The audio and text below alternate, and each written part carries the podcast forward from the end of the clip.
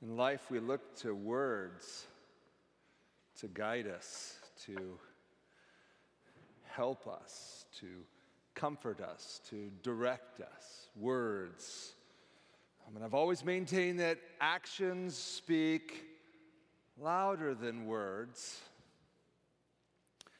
And as I've tried to flesh that out in my own life, to to do more and say less. I think I do that better with some things than I do other things. I've always been afraid of being a hypocrite, someone who speaks but does not do. And so I've erred on the side of not speaking about some things that I feel strongly about, or, or maybe even sharing some things that I think are important or even announcing stories or saying things that, you know, the people have done or I have done just because I just don't want to be misunderstood. There's something to that fear. But today, today I was planning on talking about our talk. I was planning on spending a few moments with what Paul says about our words. And in light of just a lot of pain that we feel, I thought maybe we should move this conversation to another day and um, do something different. But I chose not to, or to not move it very much. Um, do you ever catch yourself talking to yourself. Some of you are so good at it that you don't care that you do it, but um, talking to yourself, winning arguments in this conversation, making a point. You know how it is you talk and you make your argument and then you bring home your point because you know what they would say. Growing up in the Silicon Valley, I would ride in a car, sit in traffic to go 15 miles for sometimes two hours. And I would get a lot of opportunities to watch people. Peering from the back seat window, I would just watch people. One of the most amazing things that I saw was people. Uh, there were people who would talk to themselves. And I know they were talking to themselves because they were animated. They used gestures and other types of things. But yes, they were talking and having this conversation. It was very entertaining to try and interpret the conversation that I couldn't hear as well. It really developed my sense of creativity. And now some of you are saying, well, what if they had a device on? Friends, this was back in the 70s. There were no devices. No, this, this was a very common thing to watch. I often talk myself through things that I struggle with. Am I alone? Even in the story of the prodigal son, the younger son who went away talks out his rationale. He's standing there in the pig pen, and you can just imagine here, soaked in mud, starving, saying, I'm in a pig pen. What am I doing here? My father, and he's in the parable explaining this to himself. My father's servants are treated better than this, and I'm starving here. I'm going to go back to my father. What will I say? Hmm, well, I think I'm going to start here. And then he begins reciting to himself what he's going to say to his father, talking to himself. there is something to positive self talk, truly. The story is told of a father pushing a grocery cart with a toddler in the basket, and the toddler's shouting and misbehaving and reaching and grabbing at things and putting them in the cart. And an observant woman saw the fray of bad behavior. Also noticed the father speaking so calmly and so patiently. It's okay, Jimmy. You're going to be all right, Jimmy. Just just hang in there, Jimmy. His words were so soothing. She had to stop and comment. Oh, you're such a good father, she said to him. And then she turns to the child who's still misbehaving and out of control, and she just coos to him, Oh, what's the matter, little Jimmy? the father interrupts and says, Ma'am, his name is Franklin. I'm Jimmy. Self talk. Sometimes it's the only way through. It's definitely underestimated. Um, but just expressing with our words has been shown to boost cognition. I read a study in which 20 volunteers were shown a lot of pictures of objects and told to pick one, the one picture that shows a banana. Half did the task quietly, and the other half repeated the word banana out loud loud the whole time. Banana. Even some of you are doing it, even when I say the word banana, you have to say banana back. You just lip it. It's kind of a fun word to say, so that might be part of it.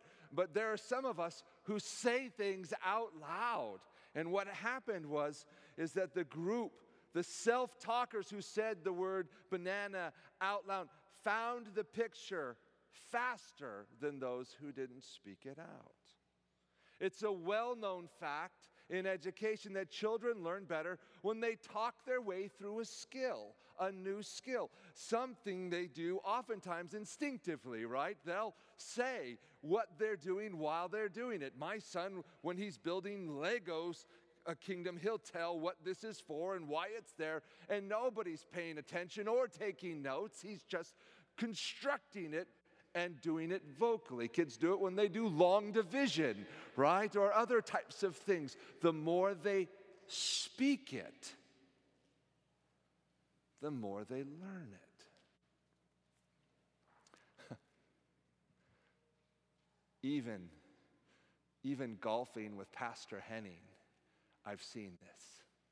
Pastor Henning um, talks to himself as he puts. Uh, I remember one time, just I had been hanging around with Henning for 17 years, and I just noticed it. It was many years ago, of course, because neither of us golf that much anymore. But he's making a five foot putt. And I watched him talk himself through a five foot putt as though he were negotiating someone off the ledge of a 10 story building constant, interactive, affirming, hopeful, of course, with Henning, accurate with details. Um, and I quote him, okay, not a problem. A little to the right. It's going to break a little to the right. Keep the head still. There's the line. I'm, and he's talking through the whole thing. I'm thinking, just putt the ball but he's good at it. Better than me. Maybe some of it has to do with the verbal dialogue that's going, or the monologue that's going on out there on the golf course. And, and knowing that there are times when it's just best to say nothing, realize that. And admittedly, it takes a thousand words to say what can be said in a picture, approximately artists, I know that. Scripture does say, be slow to speak and quick to listen. And all those things considered, there's power in the spoken word, the word that you speak. I'm sure we can all remember harsh words that were spoken to us. We can also easily recount the kind words, the gifts of grace that have been given to us in the form of words that we will not ever forget. The words we speak are important in the moment and for the moments to come. Now, I, um, I have some curious things I do when I'm on long trips and I'm driving. I like to take the time to comment on people's driving. Anyone in your car do that? Nah. Let me explain what I mean. I'm not talking about when you're down here at um, the four corners and the light there, and somebody is not turning as fast as they should or moving the light screen. There are all kinds of comments we can make about that, and we do. And sometimes those comments are blown so far out of proportion. What are you waiting for? The world to end? You know, and so they're just not, it's, it's just three seconds. But that's not what I'm referring I'm referring to the how's my driving signs on the back of trucks. Have you ever seen them? Where it says, How's my driving? And it gives you a 1 800 number to call. How many of you have called that number? I am the only one in this building who has called that number. Let's pray. Um, I don't know what's wrong with me, but I feel like if they're going to post it on the back of a truck, I want to say something. Anyway, um, I tend to be a bit critical of other drivers, and so I chose to go on a journey where I was going to compliment publicly and formally other drivers. Have you taken the time to do it? I remember, and some of the things that I would say, I would call up and you'd go through all these, push the buttons, and you'd you get to an operator. You ultimately get to a person on the other end. And I would compliment them. I would say, This driver has unmistakable composure, especially when it's windy. Or this driver demonstrates an inordinate balance of space between the lines. It's just a work of art. And I would just, I know uh, it's embellishing it a little bit, but I figure why not? And so I would call and ask. This driver demonstrates a keen awareness of other drivers around them. How did I notice that? Didn't run over me. Well, you can just say it like that. He didn't run over me, but that's not that's not a good word, is it? The good word is, is demonstrates a keen awareness uh, of the people around him. It's a safe place to drive next to this truck an uncommon focus on the road amid all kinds of distractions. My favorite.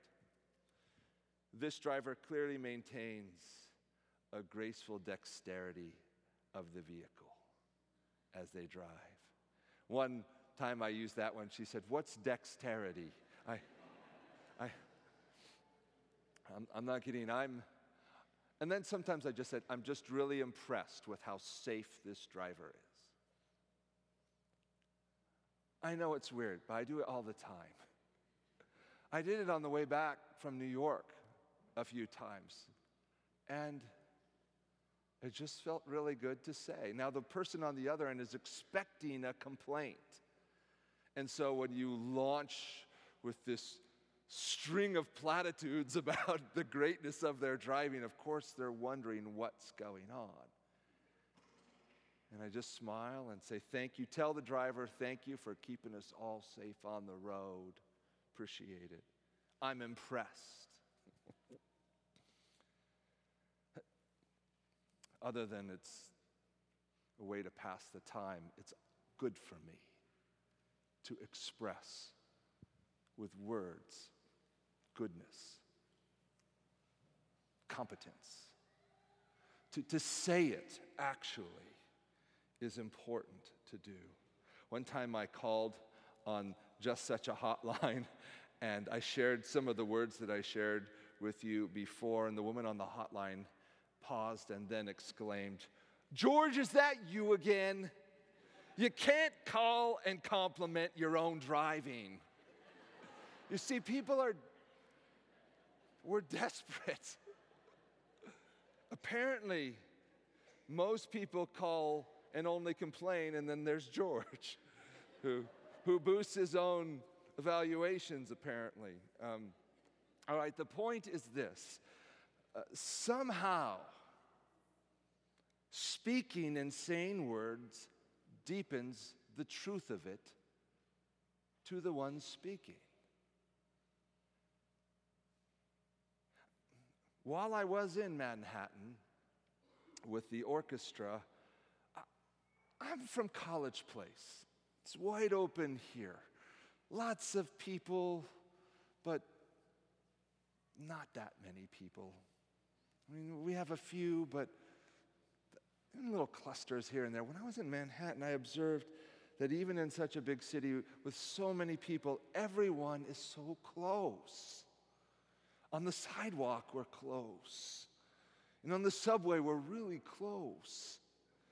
And even cars have this same tendency to get really close to each other. There's a, a community that exists in this place called Manhattan that is beautiful.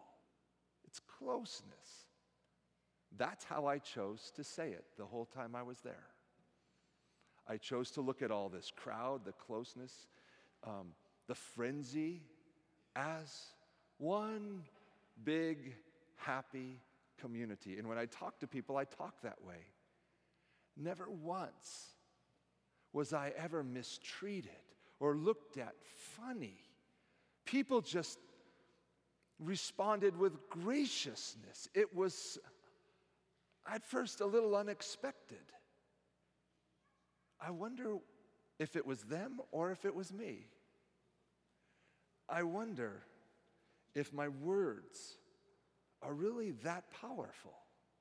If your words really have the power to not only convey a thought you have, but deepen the thought that you convey in your mind and in your heart.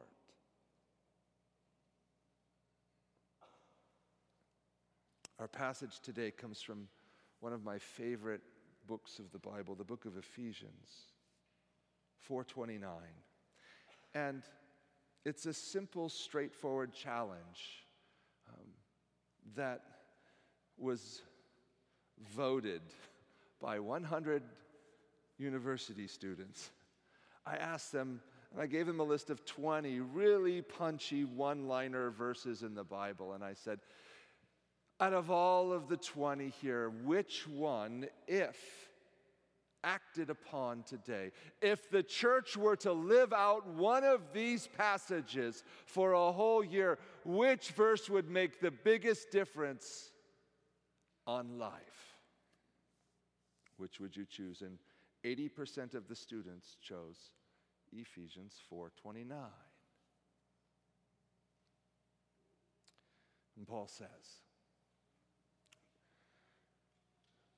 Let no corrupting talk come out of your mouth, but only such as is good for building up, as fits the occasion that it may give grace to those who hear. Another translation says, Do not let any unwholesome talk come out of your mouths, but only what is helpful for building others up according to their needs, that it may benefit all who hear.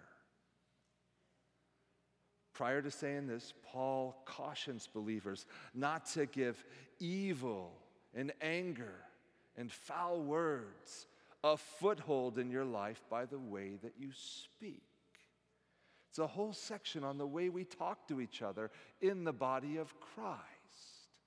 But I believe it applies to New York and other places in life too, because there's something that takes place in us when we speak for good or for destruction.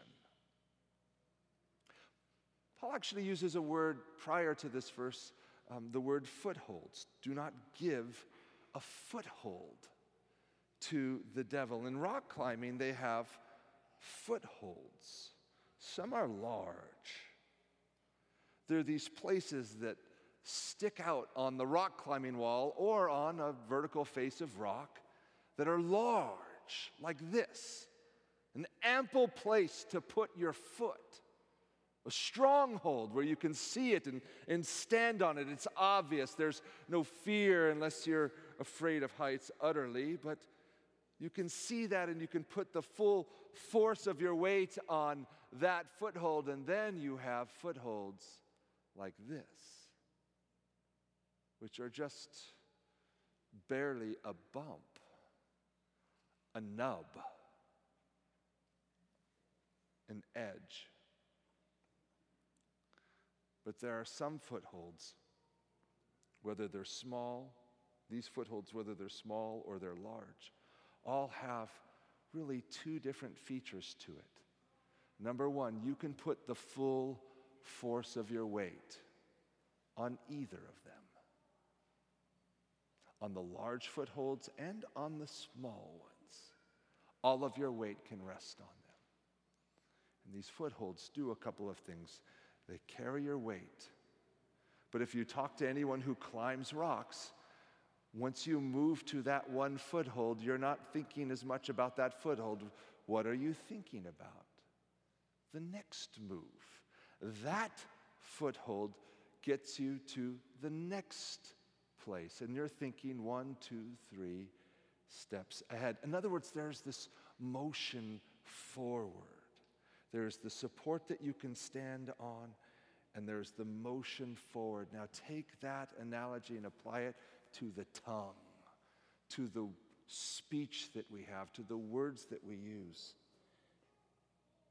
And is it possible that whether it's for good or for evil, the words we speak become a place to stand, a support. If you say it, you stand behind it. And it also sets up your next move, doesn't it? For example, if you find yourself being critical or saying words that tear down or destroy, even if it's subtle or it's nuanced or it's innuendo, you, you can't say it without moving towards something even more broken.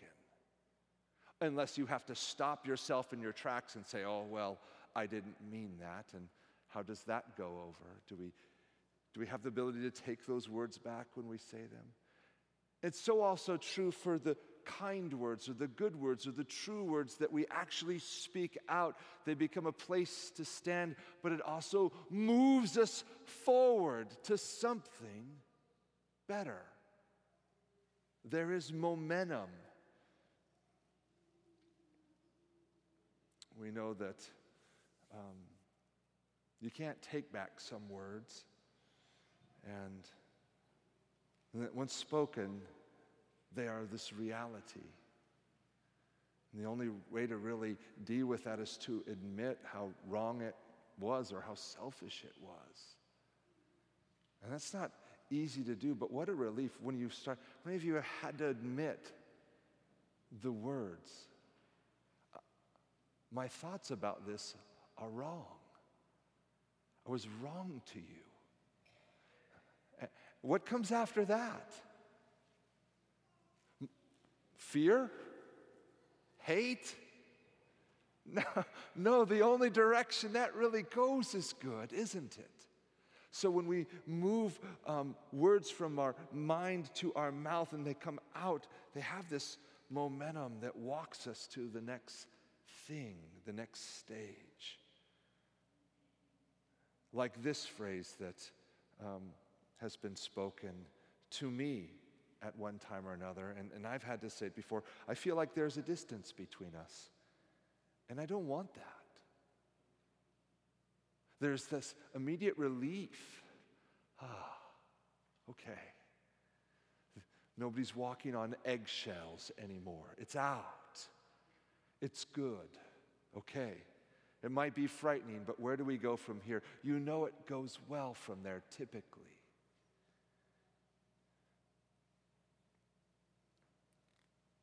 I'm sorry. What happens when you say it? Now, we can all think it, but what happens when you actually say the words? It deepens in its intensity in your heart and in your mind. What about saying the words, I love you? Something must follow that, right? An embrace, a kiss, flowers. Something comes after that. It moves you that direction. I'm so thankful for you to, to express these words, to speak them, is to mean them more. In fact, we know that when we speak, there is this psychological effect to speaking. This is unmistakable, but there's also a physiological and maybe even now a neurological effect to what you say out loud. If you speak it, you mean it more by doing so. In addiction recovery, There are, um, there are lots of moments for people to make confession or public statements. In fact, if you were to walk into an Alcoholics Anonymous and say, Hi, I'm Troy Fitzgerald, I am an alcoholic. And everybody welcomes me and says, Hi, Troy. It's just this murmur in the room. But you say what everybody else has said. But in saying it, there's something to that. Now, what happens if you walk up to the little um, podium there in one of those meetings and you say, Hi, I'm Troy Fitzgerald. I have to be here, and sometimes I use bad judgment. It's quiet.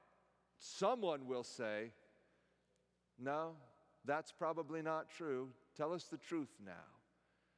It's one of those moments where speaking the truth moves you forward. In fact, when we um, know in like in some of the groups that we do for um, addiction recovery, they telling the person who's tempted to do something that they don't want to do to say out loud, No, I don't want to do that. Or, Yes, I choose to honor my covenant. Or, I am going to resist this. To say it out loud actually strengthens the refusal or the embrace of the thing that they really want to do. The thing that they are tempted with is more easily thwarted by vocalizing against it for this reason. If this is true, then what of our words and what of our speech? Paul says, don't let any unwholesome talk come out of your mouth. Superlative. Very few passages in the Bible contain so many superlatives. Don't let anything come out of your mouth that will destroy someone but say only what is helpful for building others up according to their needs, that it may benefit, in the original, all who listen. What is the challenge for us today? It's just a very simple one from the Bible, from the Apostle Paul. Refuse to say anything that is unwholesome. Just stop yourself.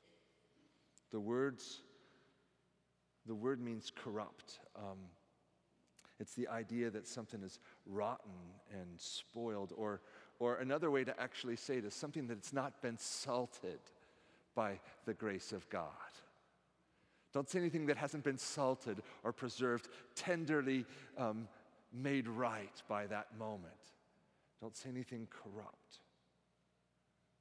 And number two, say only what is helpful for building people up according to their needs.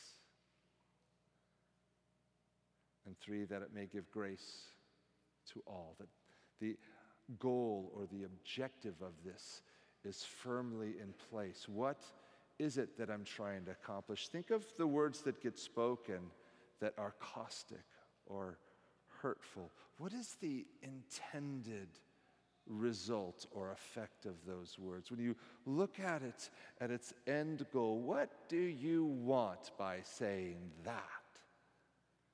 Do you want pain? Do you want them to feel what you feel or felt? Do you want justice?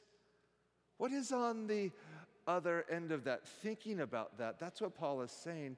Think about how it may build up and encourage and give grace to the person who listens. If that is the objective, if that is the goal, wow. Can we not calibrate from that goal what to say and what not to say? Contextualize your words by the landscape of God's grace. If everything we said were somehow qualified by our vision of God's amazing mercy, how those petty things, they would just disappear, wouldn't they? They wouldn't fit. They don't matter on the grand spectrum of things.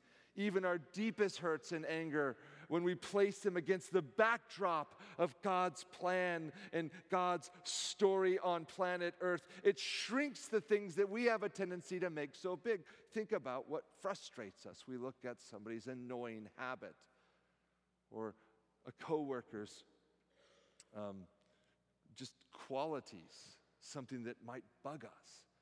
And we look at that and we have a tendency to turn our eyes upon that, to use the words of a beautiful hymn, to turn our eyes upon that until everything else grows strangely dim. And that becomes much bigger than it should be. It blossoms and it amplifies. And, and that's what Paul is warning us against. But he says, if you want to turn the tide on that, speak the word, speak it gracefully, speak it with this in mind. He created this good world. We've lived in it. He's paid for our redemption. We're going home. And against the backdrop of the story, we have this, um, this painting up there right now, and it's beautiful. It tells the story. But if you were to take that and all the other stories and put them on this giant tapestry where we could see it all, and you were to take all of the little nuances that we speak out on up against that tapestry and see it, would we change our words? I know I would. And I want to. What would it be like today if this were to be applied. Last night, I gathered with um, families and with young people who were sharing their stories about Fisher. And I was so honored to witness our children saying the kind of things that Paul tells us to say every day. To witness them, and believe me, they weren't always flattering this young man. They told stories about what a rugged rascal he was, too. But they were always contextualized against the backdrop of grace, the glory, and the beauty of what this all means. I saw seventh and eighth graders confound the world with the context of God's plan, saying, I know, but I know He will be with us in heaven one day. Context. If I can say that to even my enemy, but God will come one day and He will take us home doesn't that minimize the intensity of our unrighteous and our angry thoughts and words? Yeah. And what does it do to the beautiful ones that we say to? I believe it amplifies them as well. I also noticed that as they spoke the words, I trust God, I believe God, I know God will.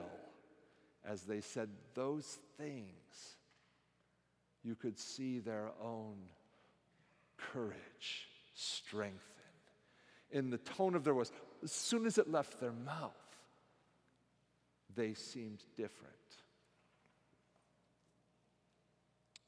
Things that must be said. When you look at the life of Christ, there were times where Jesus chose to speak words. One was when he was on the cross and a criminal asked him a question. Remember me when you come into your kingdom. Jesus' words. He chose to spoke words equal to the question asked him while he was dying. Remember me? And Jesus said, Truly I say to you, today you will be in paradise with me. What did those words mean to the person who heard it? But what might it have meant to the one who said it? In agony, feeling the absence of God, but to speak truly about the future. It will happen. Does declaring that it will happen strengthen your belief that it will happen? I believe it does. So why be so quiet with our words? In the book of Revelation, it says, I heard a loud voice from the throne saying, Okay, a loud voice is going to speak. God is going to speak words. He spoke the world into existence. Could he have just thought it? Yes, but he spoke it. There is something to speech. He says it again at the beginning and at the end Behold. And I thought the quote ended about halfway through this, and there was just, you know, theological commentary that followed it, but it's not. It's all one quote Behold, the dwelling place of God is with man. He will dwell with them, and they will be his people, and God himself will be with them as their God. Great quote. Nicely done, I thought. And here comes the commentary. So, what this means is we're not going to have any, no, same voice. God speaking, He will wipe away every tear from their eyes, and death shall be no more. There shall, neither shall there be mourning, crying, pain. The former things have passed away. End quotes. Spoken. When Jesus comes to Martha, at Lazarus's um, funeral service, Jesus says to, to Martha, Martha explains, she gets the theology of the moment I am the resurrection and the life. You, you get that he's just sleeping. Yes, I get that. I understand the resurrection, but I want him today. I want it done. And he says to her, Every, everyone, I am the resurrection and the life. And anyone, everyone who believes in me will not die. And if they die or sleep, they will live. Spoken. He said it. And because maybe she didn't hear it, or maybe because it's important to say it yourself, he asks her a question. He says, Do you believe this? when somebody asks you a question, unless it's one of those rhetorical questions where we all just kind of nod. But I'll ask you the question. Jesus asks us, Do you believe this? I believe this. Do you believe it? Say it. I believe this. Do you believe this? I believe it.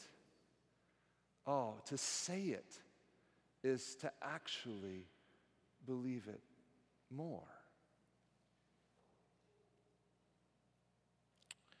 Even when we say words that are selfish, even to stop in that moment when we catch ourselves saying something, because if we practice this, you're, you're not gonna, you may not be perfect at this.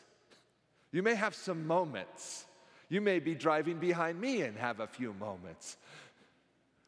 But you catch yourself speaking in such a way that this is not going anywhere grace oriented. This is not going against the context of God's plan. This is not going to edify or build someone up. You see it, you hear it come out of your mouth. It's just as powerful to stop yourself and say, ah, those words don't help. They don't go anywhere good. In fact, they're going the wrong way. I'm sorry. Lord, hear me. And when you say that and you say it out loud, especially if you're in a car or you're around, you just speak it, a revolution in your soul will take place. A strength, a momentum to see it to believe it, to know those truths that you would speak about and, and bathe those words in grace. Wow. So, what would it be like if we did that this week? When people are sick, like our community experiences and is experiencing right now, and when people die, we tend to be forced into watching our words more carefully? Why is it that during these seasons we're just a little bit more careful about the words we speak? It's because we're forced into this conversation, this great conversation, this longer conversation. We're forced into thinking about the bigger picture, and otherwise, we couldn't even manage the loss of a child or the sickness of a coworker. We couldn't do it. And so we're careful in this moment. We use the appropriate words. But what would happen if we were to use those words on a regular basis? To, to stop and allow God and not evil to get a foothold, but allow God's grace to get a foothold in our mouth.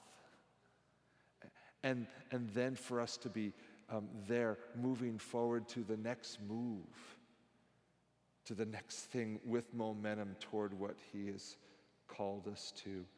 Um, I long for that in, in my own heart, in my own life, and I with Paul would just simply challenge you to practice that this week. So, today and the coming week, um, hear the challenge Paul has for us. Refuse to say anything that will tear someone down.